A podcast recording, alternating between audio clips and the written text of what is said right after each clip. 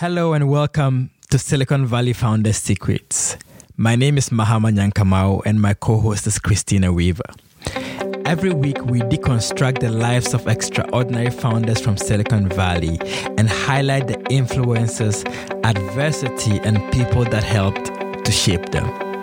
Our hope is that their humanity and courage will inspire you to make a bigger impact wherever you are in the world. Enjoy the show.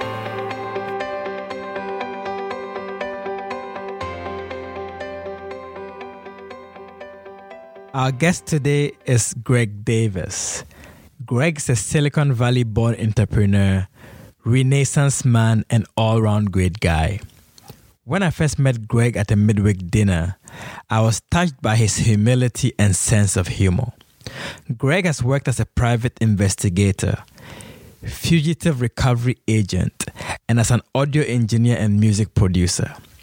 One of his favorite sayings is a quote from Ronald Oliver Men with good intentions make promises, men with good character keep them. Here's the interview with Greg. Okay. Hey, Greg. Hi, Maham. Welcome. Good to have you here on uh, Silicon Valley Founders Secrets podcast. Wow, such a such a uh, prestigious name. I can't believe I'm actually here. Oh man, you know we've been trying to get you for the last few months. Wow, finally months. today you show Have you- up, man. Have you been able to get hold of my agent at all? I mean, is that has that been the, the hold up? You you were so booked. Your agent did the best that she could. Wow, it's a she. I had no idea. I didn't, I didn't even know I had an agent. This is amazing. She did the best that she could, and this is the only time that she could find for you in the next six months. Wow. Dude, what is your secret? How did you get so sought after, man? Well, I, th- I think it's because I spend most of my time at, at the beach, so I block it out. So I just don't have a lot of time to give to people. I mean, it's kind of like uh, artificial scarcity.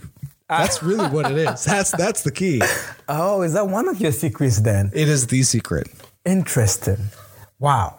So, you know, I've always been curious, and my audience wants to know Oh, what they? is it like to walk in your shoes? Wow. And you want me to answer that in what?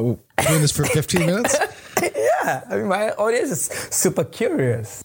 I mean, they must not have a whole lot to do if they're curious about it. No, my I mean, life. they, they read the biography about you from Isaac Isaacson, and they're like, we want to hear from this guy. Wow. And we, we're like, okay, we have him here finally. So, what is it like to be you? Are you human? Do you walk on water? well, I, it's kind of like actually I walk on on ground, Okay. not water. Uh, I'm probably human, uh, as far as I know. I could be an alien. I just jury's still out on that one. Um, depends who you're asking. Okay. Some people are gonna be like, "Yeah, he's he's just too too weird to be human." Interesting. Um, but you know, uh, what's it like to be like a, in my shoes? I don't know. Um, like that's that's got to be like the hardest question ever to answer. Yeah. Like I had somebody ask, like just as a mental exercise, um, introduced this to me like a few years ago, which is to kind of be in this like every now and then or every at the end of every day, ask yourself, what's it what's it like to be on the other side of yourself, right? So to be in other people's shoes, looking and interacting with you. Um, I think that's actually much easier to question to answer. So, let's go that direction. then. Sure. I have no idea. Ma- ma- Mama, you would know.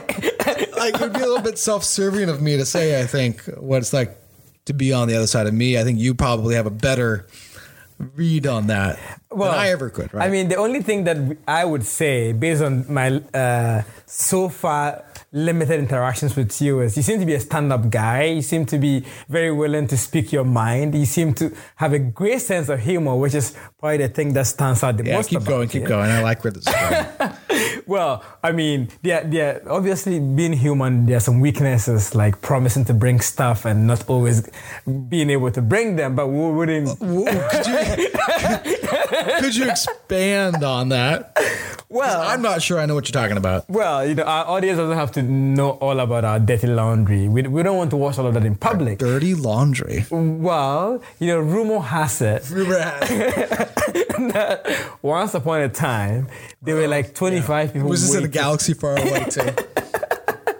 25 people waiting for your famous tri-tip. Famous. You keep it, it did not show up. That's because well, it actually did show up. The problem is it, sho- it showed up raw, which is what you're supposed to do at a barbecue. You bring raw meat, right, to put on the barbecue. Mm. Right, that's the standard operating procedure.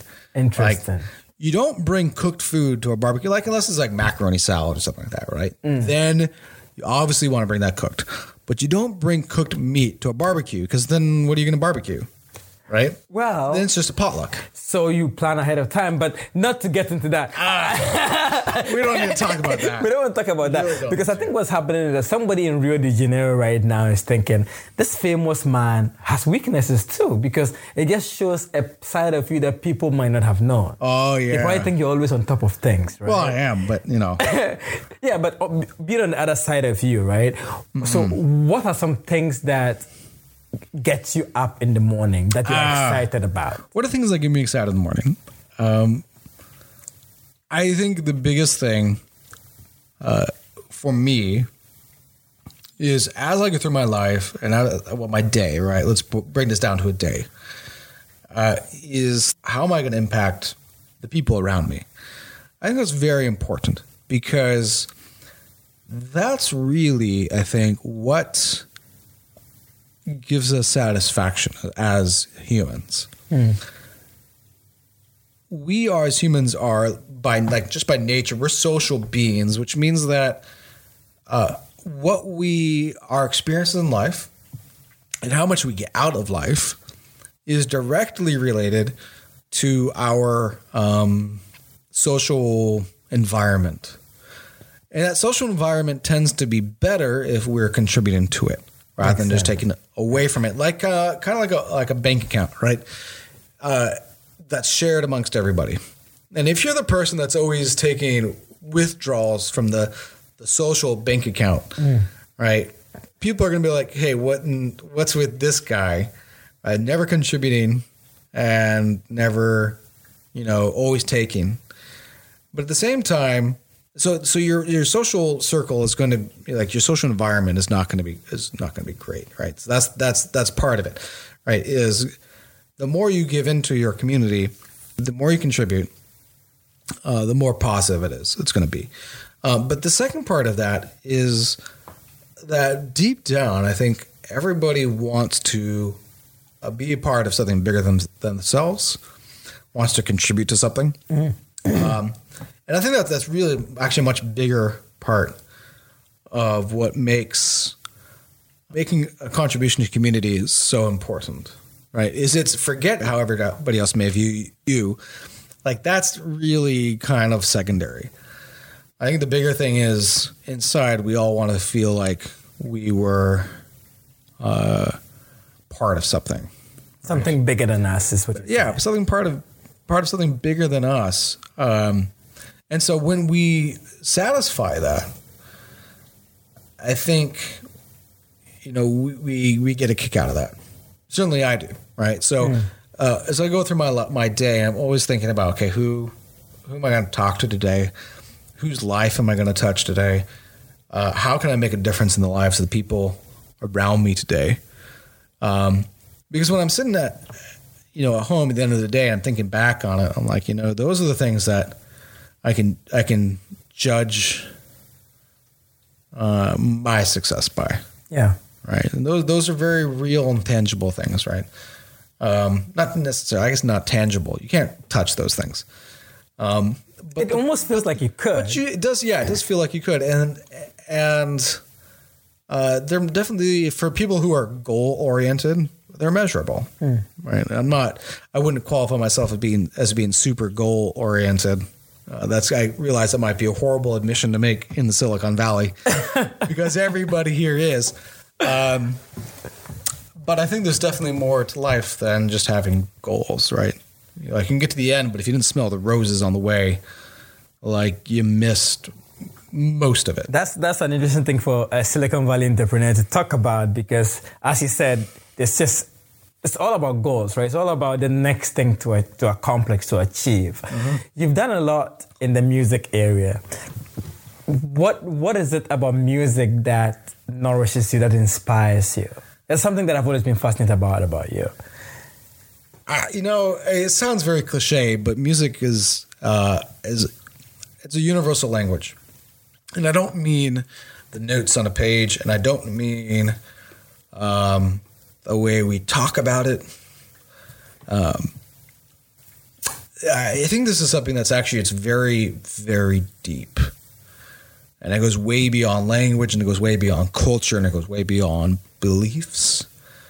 Um, to something that is uh, well, at the end, the end of the day, right, we are physical beings, right? I believe that people are both spiritual and like the person is spiritual. Mm. We have a body, right? We interact through the world through our body, our physical body, and uh, the thing with sound, like music, right? Music, which is based on sounds, interacts with our body on a very uh, primal level, for lack of a better word, mm. right? It's really um, I do, when I when I teach about music and sound, uh, I do an exercise um, to help people understand just how much of our experience with music is based off of vibration and how our body feels those vibrations. Right? Because sound is sound is vibration, uh, and our our body receives those, and uh, we have a very visceral sensation with them.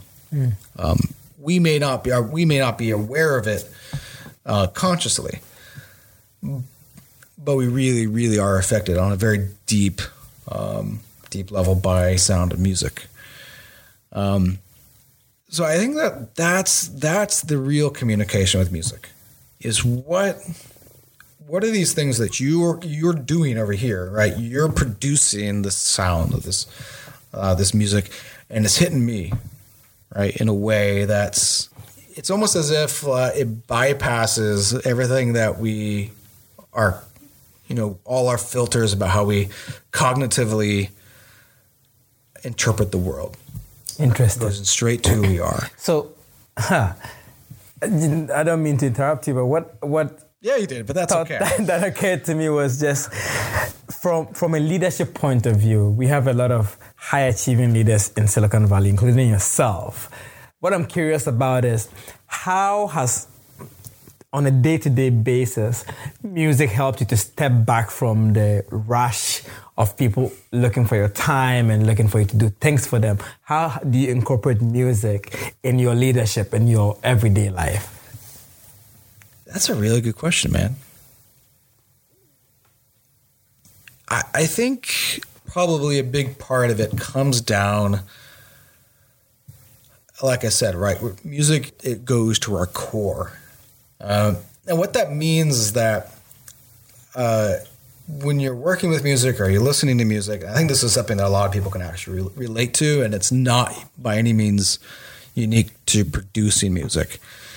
Um, you know, you put on a, a song or a track or something. Uh, let's say you put on like Spotify the hundred top relaxing spa hits of okay. 2019. okay. Right.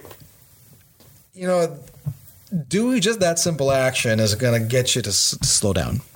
All right. Without you doing anything else. In fact, if you do that and you leave it on, you probably will find that it's it for it will force you to slow down, mm. right? Which maybe not be something that you want at the moment. Like maybe you want to be, you know, all good. This is why you never listen to spa music at the gym, right? It's very counterproductive. It's not right? gonna help you lift the, the, those heavy weights. And if you don't believe me, I I invite you to try it. okay. Um, I'll take you up on that. But generally speaking, that's that's not something that people do, right? You don't listen to, to relaxing spa music at the gym uh, because uh, music has a way of of taking you to where it is. Mm. Right, not doesn't meet you where you are. It takes you to where it, it is. Um, I think in terms of leadership, uh, there there's an important lesson there. And if I was a really good speaker, I could tell you exactly what it was. it's like you're from Silicon Valley. You're not supposed to be a good speaker. Are you kidding me? This is Silicon Valley. You're supposed to be good at everything. right? Um, and especially I grew up here, so like I have no excuse, apparently. Um, you know, I, I think I think maybe the better question is how how to demonstrate how to be a leader in music. I think that's that's at least that's an easier question to answer, so that's the one I'm going to answer. That's okay. You know, I think a big part of that is like I, just mentioned is music takes you where it is. And what that means is that if you're working in music and you're you're producing music, you're writing music or whatever, uh, you you have to be willing to go where the music is, rather than making it be what you want it to be. Uh, I came to a realization probably not like I don't know ten years ago, um, and this might be helpful for anybody who's listening that's uh, in a creative capacity. Uh, you you really can't create anything new. You only discover what's already been made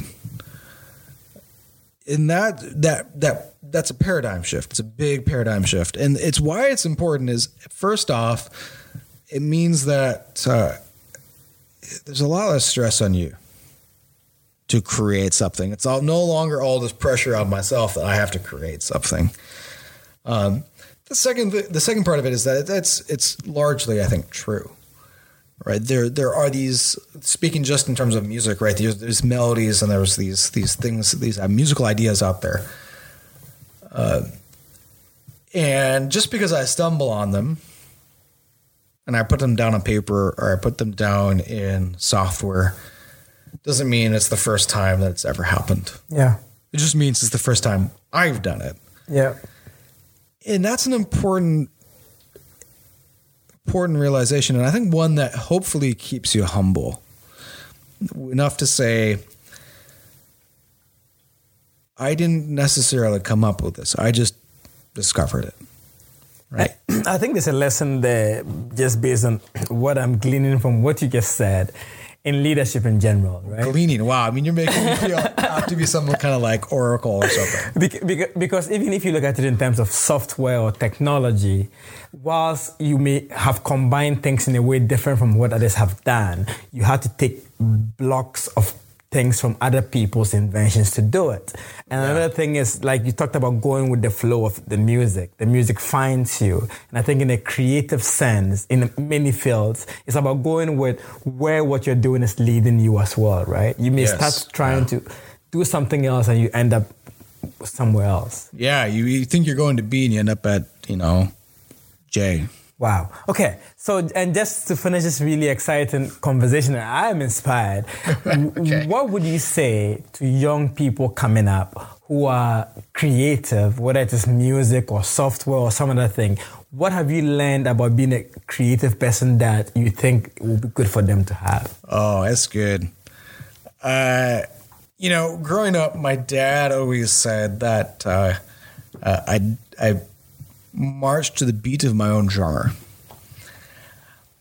And if you're going to be a creative person, you kind of I think it has to be you. You have to be willing to say, "This is what I'm doing," and maybe it's it's not what anybody else is doing, right? But this is what I, I this is what connects with me and so this is what I'm going to do.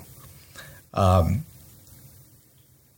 I think it's kind of like, I think in creative endeavors, whatever it is, I think what people really do connect with is passion, right? What you are passionate about. If your passion comes through and what you are working, what you're doing, what you're creating, uh, that's what people are going to connect with. And maybe it's not exactly the audience you thought would connect with it.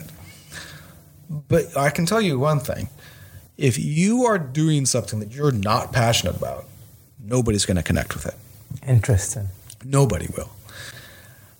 So even if your passion means doing something that is not popular or that nobody else is doing, go with it.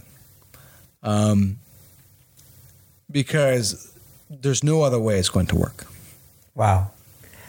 That's been amazing, man. Thank you, Mr. Davis. Well, thank you, Mahama, for having me. Yeah, great time. Thank you so much for joining us for this week's podcast. Hope to catch you again next week.